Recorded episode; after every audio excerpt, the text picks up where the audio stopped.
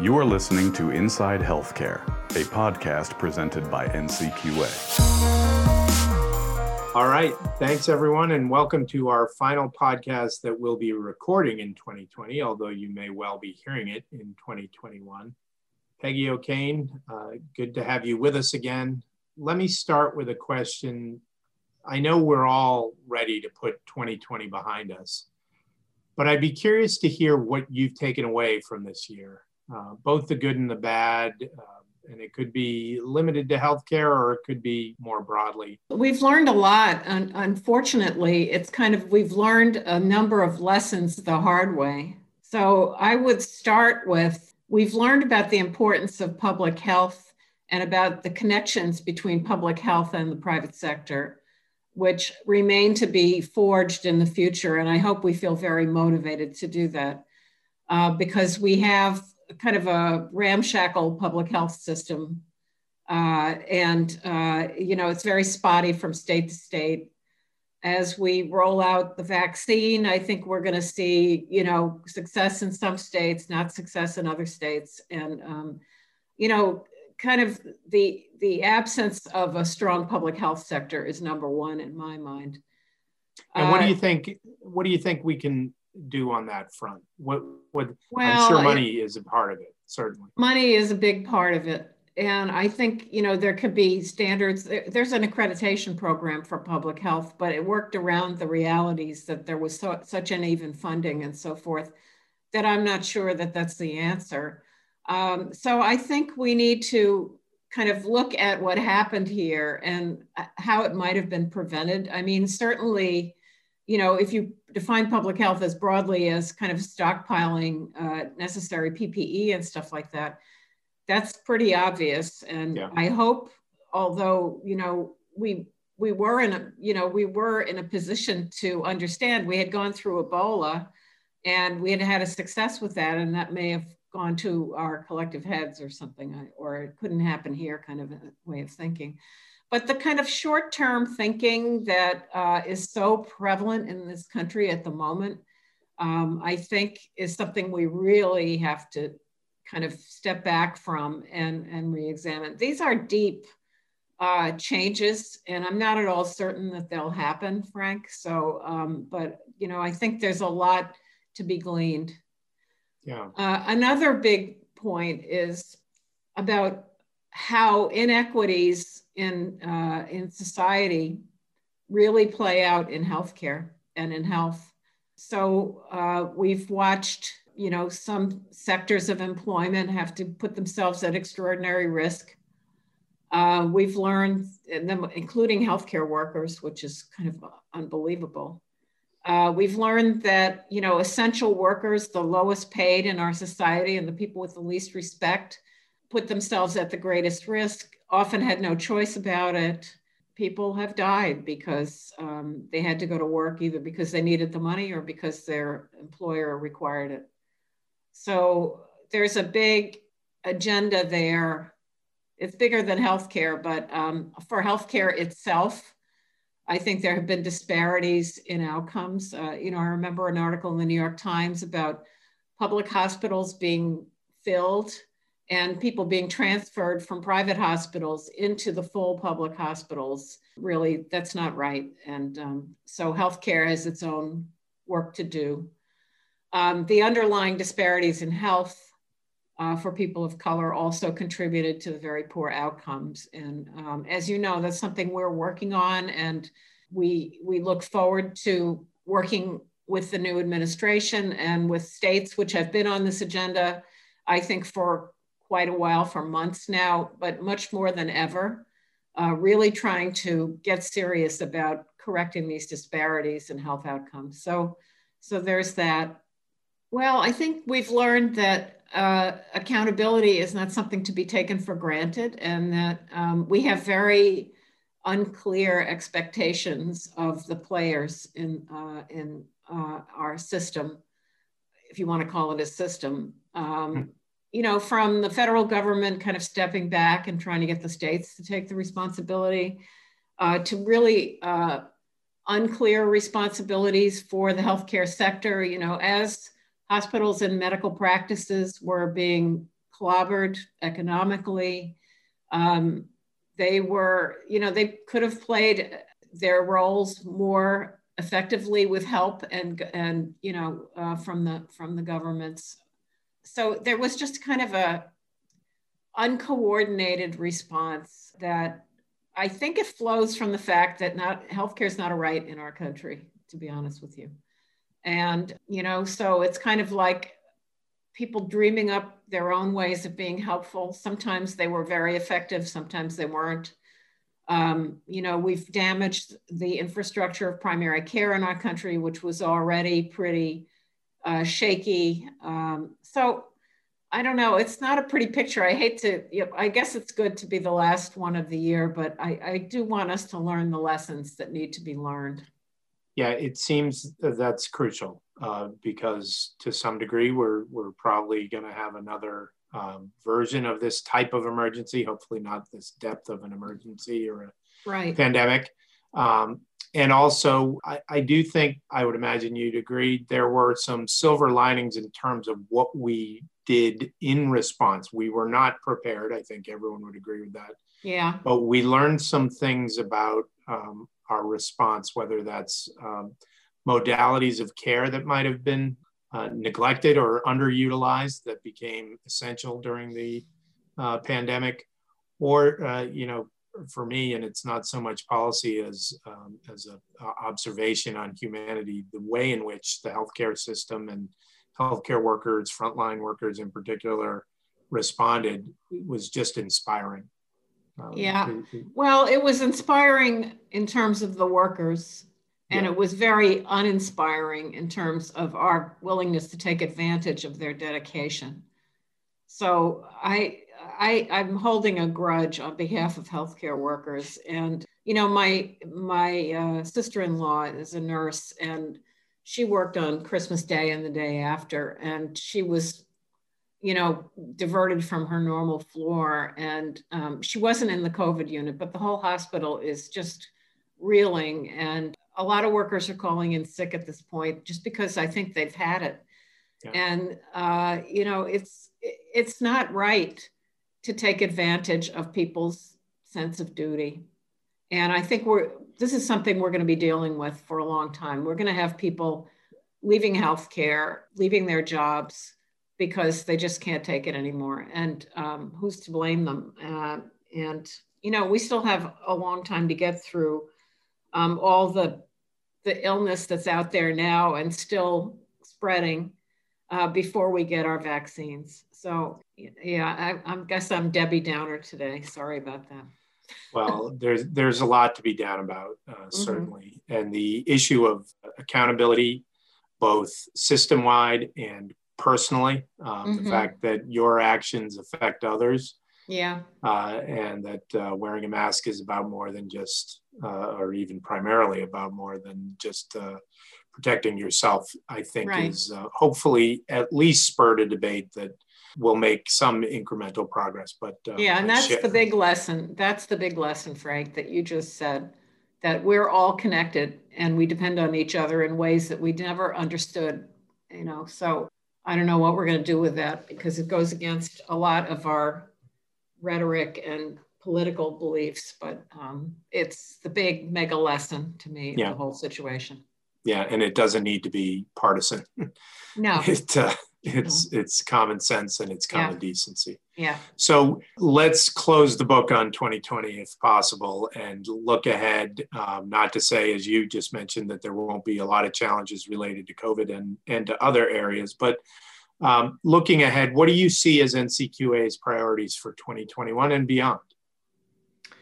Well I, I think it's kind of it's renewing our commitment to accountability through health plan accreditation, through perhaps reinvented uh, medical home program, uh, through our new program for uh, new, we have a new suite of programs, which are just two of them are in public comment right now related to telehealth. The silver lining that we have seen is that the tech sector, um, all of a sudden, people are embracing technology in the way that they hadn't before. and um, perhaps uh, value-based payment. I'm not sure about that, but because I think being in fee-for-service in a situation like that was really very punishing, um, people in the delivery system looked at people that had risk-based arrangements and saw that they were actually doing better. So I, since I believe in my bones that we have to have value-based payment, since I also believe very strongly that there's tremendous unlocked, you know, potential to be unlocked with technology, I think um, it will be very interesting and quite an adventure to try to make sure the technology serves us in the right ways and doesn't harm us. Can you elaborate on that? You talked about telehealth, and um, as you mentioned, folks can yeah. comment on our uh, two new telehealth yeah. uh, programs that we're rolling out by going yeah. to ncqa.org. But beyond even telehealth, what's the role for technology going forward? Well, I mean, I think there's been a lot of discussion about moving healthcare into the home. And, um, you know, people are doing, as you know, we had Dr. John Halamka at our last board meeting talking about the Mayo Clinic's hospital at home program. And I've been looking at hospital at home. I even had the good fortune to be visiting some hospital at home programs in Scotland and the UK a few years ago. Um, and for the right situation, uh, I think it can be a real positive experience. You know, you know, our we have a tremendous commitment to chronic conditions at NCQA, and I feel very validated about that because good maintenance of people with chronic conditions absolutely improved their chances with COVID, and will continue to. You know, it's just it, it's it's one of the things we know how to do in healthcare and let's do it and let's do it better. And with technology now on the scene and with wearables and so forth, and with the use of AI for more continuous monitoring, I think there's a tremendous opportunity to do better with maintenance of people that have chronic conditions. I think we have to be very careful to be learning along the way uh, that how we use these technologies is going to be very important in a way that you know people don't feel like they're wearing big brother on their wrist um, but feel that they're supported in their own efforts to keep themselves as healthy as possible so that's a kind of another it's a it's an area that requires a lot of i think collaboration accelerated research uh, and deep study and with kind of a, really kind of an honest attitude about like just because I think something is fabulous doesn't mean it doesn't have potential downsides. Okay. Sure. And um, so I, am looking forward to uh, seeing that kind of work being done. Uh, you know, I'm thinking about um, the unit on behavioral uh, economics at the University of Pennsylvania and Kevin Volpp and his work. Um, you remember he spoke at our quality talks a few yes. first quality yeah. talks and um, they and, and, he works with uh, david Asch dr david Asch also and they have been studying a lot of the kind of behavioral um, it, it's kind of how human behavior doesn't follow logic in the way that we always thought it did that um, there are kind of hidden ways in which our behavior is quite predictable but and and quite irrational. So mm-hmm. i think that they'll be at the forefront and there are others that are doing that kind of research as well. So um, i look forward to that. Great. Well maybe along those lines um, can you talk about what ncqa sees in terms of um, particularly quality measurement but i think for the entire healthcare system the the potential opportunity in going digital, if you will, uh, yeah. moving uh, forward on that front. Right. I, you know, in spite of all the money that the United States has spent on uh, going electronic with the HITECH Act and so forth, um, we continue to have a, an incredibly balkanized and not user-friendly data system for most practitioners. And while you know there are organizations and institutions that are trying to make sense of it, they're each they're each doing it on their own. So, and people also are not necessarily married to the delivery system that they got their last care from. So it really is important to have situation with greater interoperability. And, you know, we know that the government is very much on that case and planning to move that forward. Um, but there are, you know, other ways in which having digital data at the point of care can completely transform the paradigm of care and kind of offer to the practitioner at the point of care care considerations and so forth to make sure that this patient is getting the care that's right for him or her at that moment. And where quality measurement becomes something that's kind of part of the exhaust of care, is the, is the way somebody put it. So it's kind of, it flows naturally out of the data of the care delivery system. So to me, that is a, it's a grand vision. It requires a lot of collaboration among stakeholder groups who don't typically collaborate.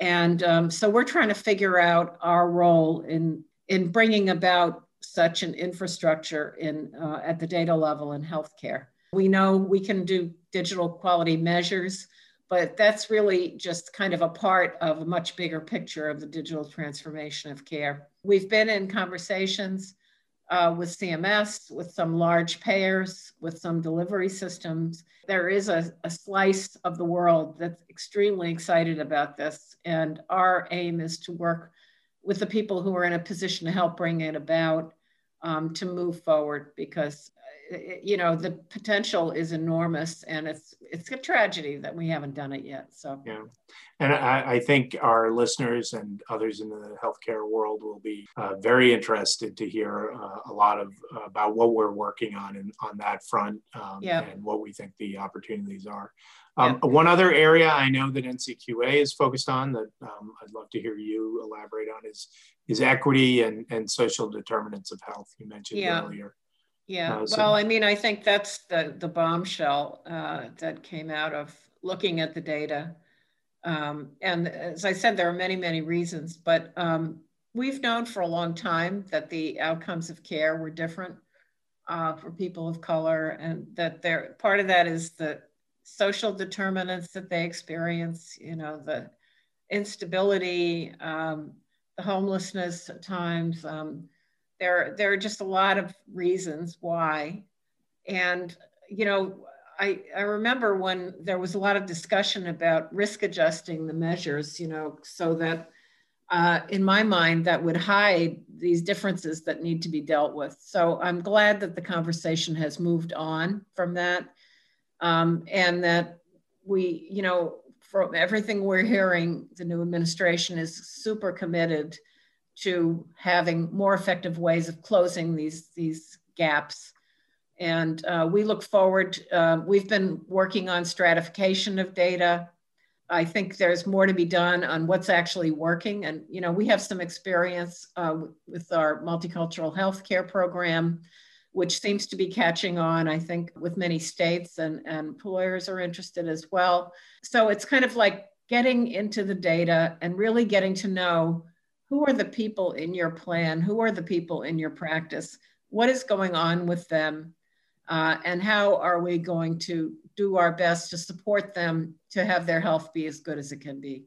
Yeah, I think for those who aren't familiar with our multicultural healthcare program, the fundamental concept is uh, just what you said, Peggy. Know your population. Um, it's that is the starting point, I should say. Right. Once you know your population demographically, that allows you to identify these disparities. And our program requires you to demonstrate that you're working to address those disparities. And um, one of the things that's come from, um, I know a lot of the conversations we've had internally and externally at NCQA is how uh, poorly many plans, systems, providers uh, know their population at the demographic level. And there are a lot of reasons. It's not for lack of interest or uh, for lack of trying. Uh, there are privacy concerns, there are behavioral concerns in terms of folks uh, trusting or not trusting the, the healthcare system with that kind of data. But it is, I would suggest, pretty shocking how few plans, for example, have a full uh, or near near complete sense of the demographic and ethnic and, and uh, uh, linguistic um, uh, characteristics of their populations. So right. um, that's right. sort of uh, starting from you know ground zero there. It's yeah, you know, I I mean, I think that too often we have the different stakeholder groups operating as if the other ones didn't exist. And um, to me, this is an example of where better linkages and communication between the plan and their payer partners uh, really can be very helpful. So there's a synergy that needs to be created. It's broader than this, but this is one of the areas where I think amazing things can happen with that synergy between the people that are at the front lines delivering care and the payers. Another program that we have that's exciting, I think, is that we have a grant to look at uh, community care workers. Uh, we're doing that with the University of Pennsylvania, Dr. Shreya Kangovi. These are people that come out of many minority neighborhoods and so forth, and who, you know, who understand and are trusted by the people that they're visiting in the home. So again, that, that kind of shifting of the point of care more into the home and the community can be aided tremendously um, by these community care workers. So um, uh, we're very interested in, in uh, that work and excited about it. So, you know, these are, these are all pieces of a bigger puzzle that really needs to come together around the person, right? Around, you know, when we talk about population health, I think people think of that as kind of a, it's a faceless crowd, you know. But actually, if you have effective population health, that means you know the people and, and somebody in your in your chain of delivery of care knows that grandmother and knows what's going on and that she's raising her kids her daughter's kids you know um, so it's it's that kind of commitment to person centered and that has become such a cliche but uh, care that i think is so needed that that to me is the big the big challenge for next year and for the years to come Thanks, Peggy. And I, I want to put in a plug. Um, we, as you know, Peggy, have been working um, amongst our, our, various departments within NCQA to put together a set of policy papers, memos, however you describe it, that lay out our vision for where we can make progress and improve healthcare quality as a whole, uh, quality measurement. Uh, and, and it touches on a number of the areas um, that you've just discussed. Having done so, we'd like to, of course, we'll share it directly with the Biden transition team, but we'd like to uh, share it more broadly just as a starting point for similar discussions externally with um, all of our partners and others in the healthcare system. And for folks who want to take a look at those papers, uh, you can find them at ncqa.org slash quality future. And hopefully you'll take a look and again use that as a springboard for conversations either with ncqa within your own organization or with others uh, as we move forward. So let's see peggy wrapping up and again looking forward i wonder if there's if you have any um, proposed new year's resolutions you, you can suggest for the healthcare world uh, it could be for ncqa and where we hope to get and what we hope to do or just uh, more broadly yeah, I guess I think the big theme is this this connection and um, making that real and um, recognizing. I, you know, I think in my mind, in the last year, I started to think of healthcare as an ecosystem. I think it was because of an article I read, and that we all have roles to play, and that we need to do that in a way that's thoughtful uh, beyond the boundaries of our own whatever our own enterprise. So we look forward to more collaboration in the future and kind of really keeping our eye on the shared goals that we have because there, there's a lot of digging out we're going to have to do here uh, to have a healthcare system that we're proud of. And it's a big job, and nobody can do it alone. Great. Well, I think that note of the need for unity and coming together is a perfect way to end what has been a pretty disunified and um, and oftentimes uh, horrible year. So yeah. Uh, let's hope for much better in 2021. Always appreciate the opportunity to talk with you, and uh, always appreciate those of you who download and listen to our podcast. Uh, much more to come uh, in the new year. Happy New Year to everyone, and um, we'll talk to you soon. Thank you. Happy New Year.